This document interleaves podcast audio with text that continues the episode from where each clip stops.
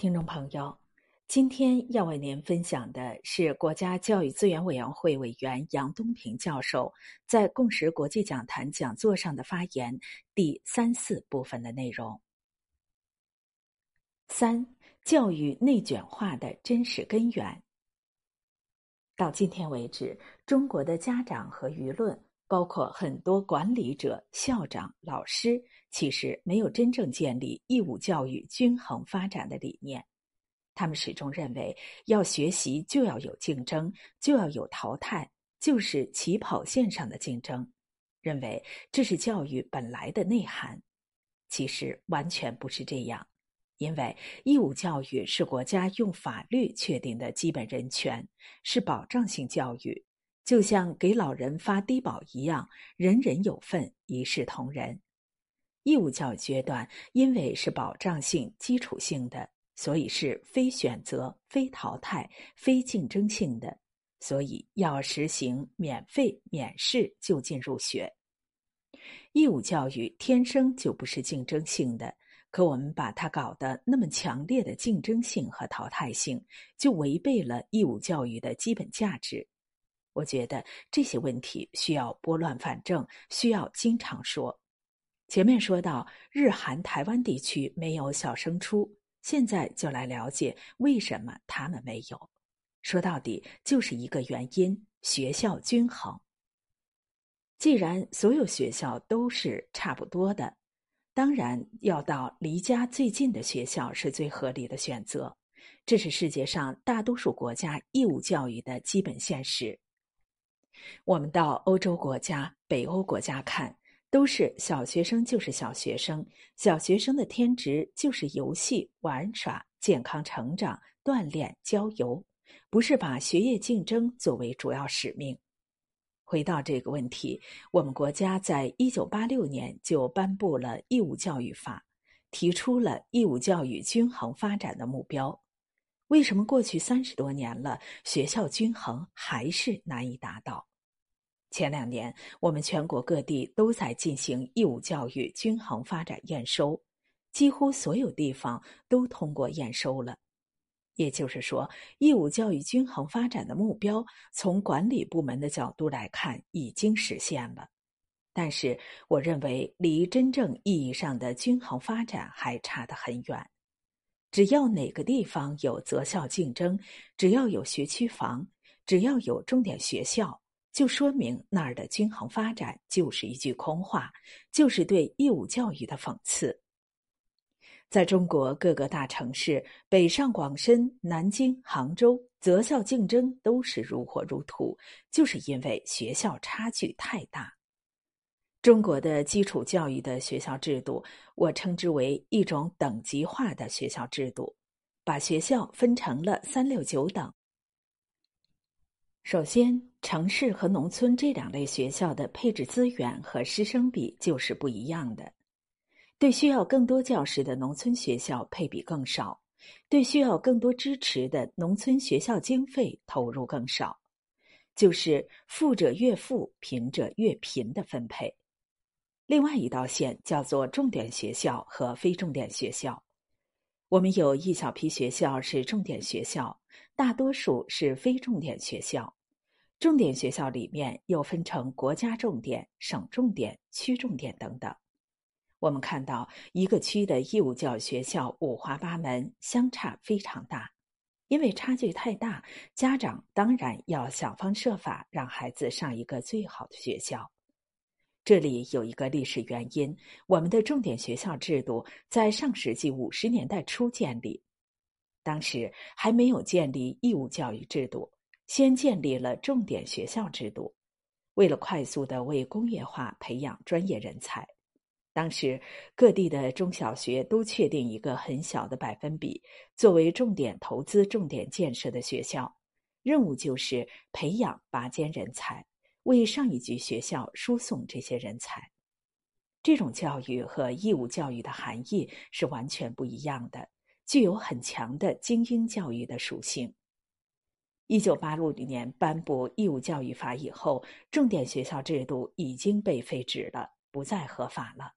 但是，大家有一种惯性：地方教育部门、政府总是觉得应该有几所优秀的学校作为示范，作为门面，或者说带动其他大多数学校。这是一种惯常的管理思维，但是违背了义务教育法。至今，很多地方还在实行变相的重点学校制度。现在不敢叫重点学校了，叫做示范学校、明星学校、新优质学校、未来学校等很多名字。但是大家都很清楚，他们的条件要比其他学校好很多。其中最突出的就是特级教师、高级教师力量，教育经费也非常充裕。又要回到那个话题：为什么我们这么多年来学校的均衡还是没有达到？我个人认为，讲到底的话，这是一个能不能真正做到依法行政、依法治教的问题。怎么样才能做到学校之间的均衡呢？这个概念也很清楚，就是三个源的平衡：生源、财源、师源。为什么我们强调义务教育要就近入学，就是为了平衡学生的生源。如果把高分的学生用掐尖的方式弄到一所学校去，学校之间不可能是均衡的。所以，生源的均衡就是靠就近入学来保障。然后是财源方面，教育经费的配置也应该是均衡的，不能够重这个轻那个。财源的均衡，现在可以说是大致能够做到，因为生均拨款按人头拨款，每个学校都是一样的配置方式。但事实上，重点学校有很多在生均拨款以外的渠道，叫专项经费等，所以日子过得还是比普通学校好。不过总体而言，义务教育学校在硬件上的差距已经比较小了。或者说，家长择校所看重的也不是硬件差距，学生家长择校看重的主要是教师资源。也就是说，教师的均衡化在今天我们完全没有做到，甚至没有起步。这就要说到为什么日韩台湾地区没有重点学校，因为他们规定的非常明确。教师四年，校长五年，学将三年，必须流动，这是义务教育法所要求的。教师流动不固定在一所学校，大家就可以想象，他的教育品质、教育质量也就比较均衡了。其实，我们国家教育部也发布过关于教师流动的文件，最近一次是二零一六年，最早的时候是上世纪九十年代。当时就推进过这件事情。我记得当时全国范围内有一个先进地区，就是沈阳市。沈阳市有一位女教育局长，非常有魄力。她在沈阳全市范围内推行教师流动。她在任的时候，应该说也还是成功的。但离任以后，这个政策就停止了。现在反对教师流动的主要就是重点学校。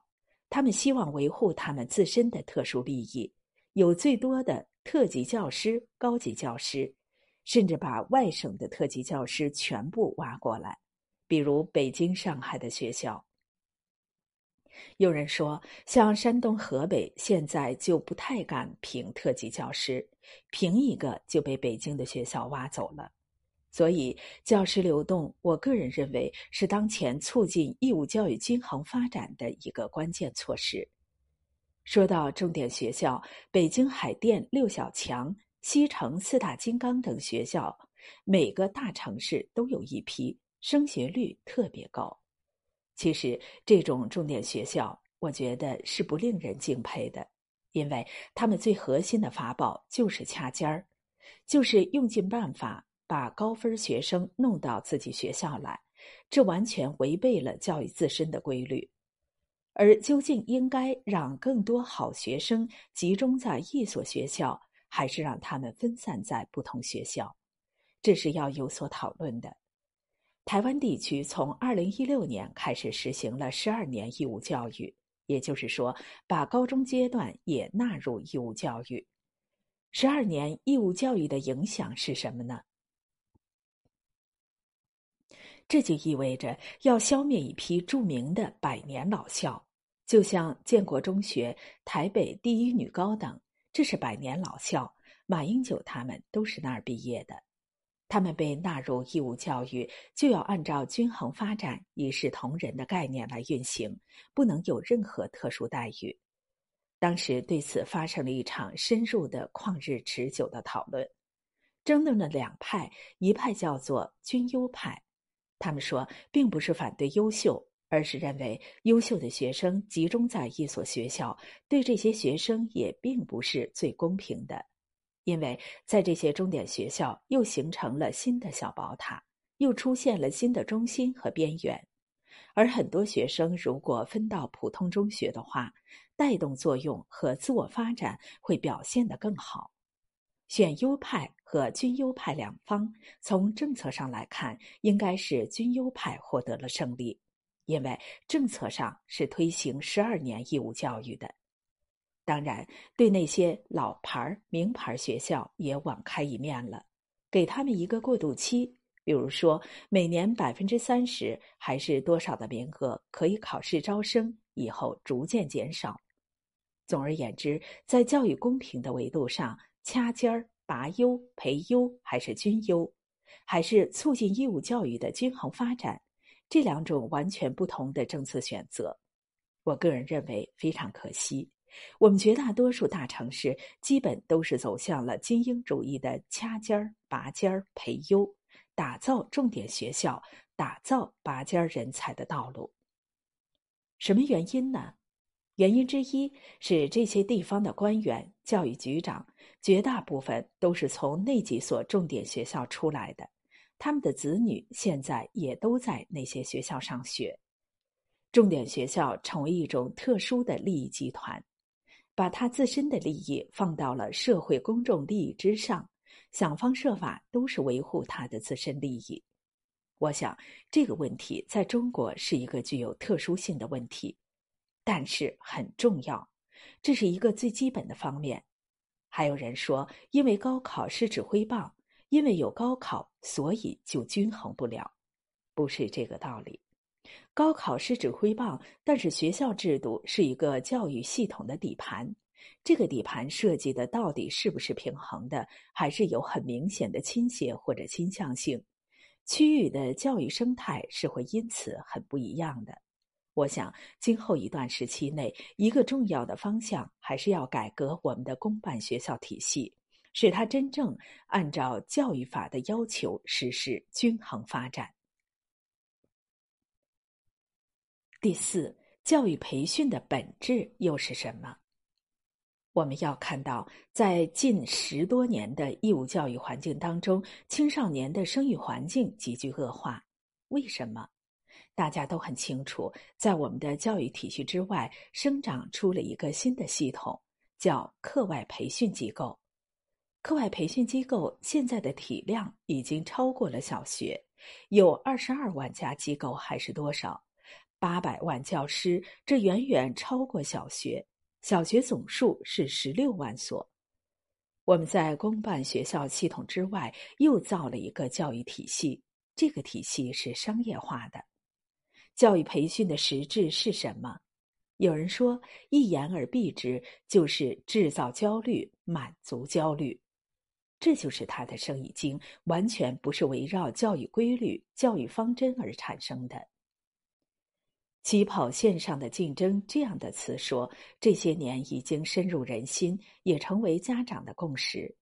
不能输在起跑线上，其实这是一个非常荒谬的理由，毫无价值。而且完全不真实的，就是一种忽悠。教育的成功是终点线的竞争，而不是输在终点。教育就像马拉松，起点早一点、晚一点、快一点、慢一点有什么关系？成年人里有多少人会记得自己小学一年级时候的排名或者成绩，三年级时候的排名和成绩？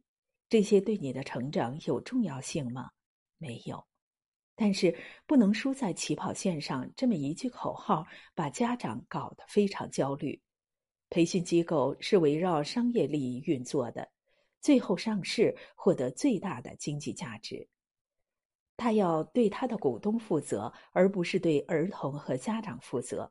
所以，他的动机、价值和教育是两回事儿，并不是真正的教育。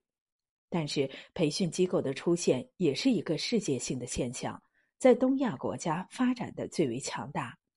所以，国家对课外培训机构也有很多的研究。他们把培训机构称为“影子教育”，什么意思呢？影子教育是依附于公办学校而生的。因为公办学校有这个需求，所以他来帮着满足。也就是说，从教育的关系上来看，培训机构有它的问题，但是它只是一个随动系统。因为公办学校有激烈的择校竞争，所以他来给学生补课，帮学生掐尖儿，帮学校选择。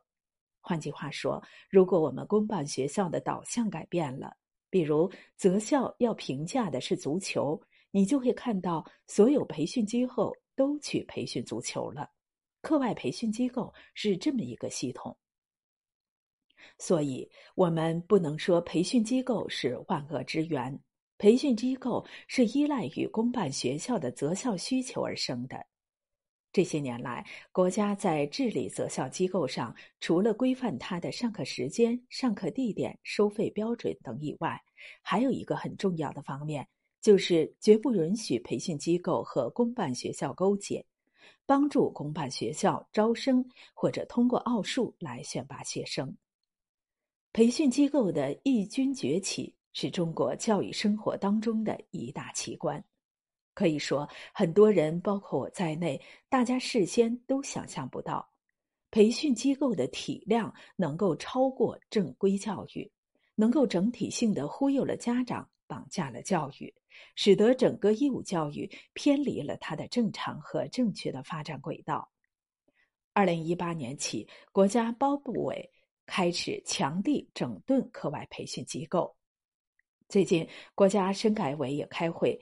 再次把整顿培训机构提到非常重要的议事日程，我们且看下一步会如何做。这里最不能容忍的就是刚才讲到的培训下沉到了幼儿园这种事情。在世界各国，很多国家都是通过立法来保障学前教育不得进行学科性的教育，而我们这两年随处可以看到的广告，大街小巷，什么思维等。两到八岁就要搞思维培训，一个两三岁的儿童究竟应该干什么？是不是应该学习吃饭、睡觉、拉屎、撒尿？学什么思维？这完全是违反人道的。向那么小的孩子下手，现在对儿童下手太狠了。前两年奥数泛滥的时候，有一个机构也办了奥托班。在幼儿园大班就进行奥数训练，这种事情非常严重。好的，听众朋友，这期节目就为您介绍到这里，我们下期再会。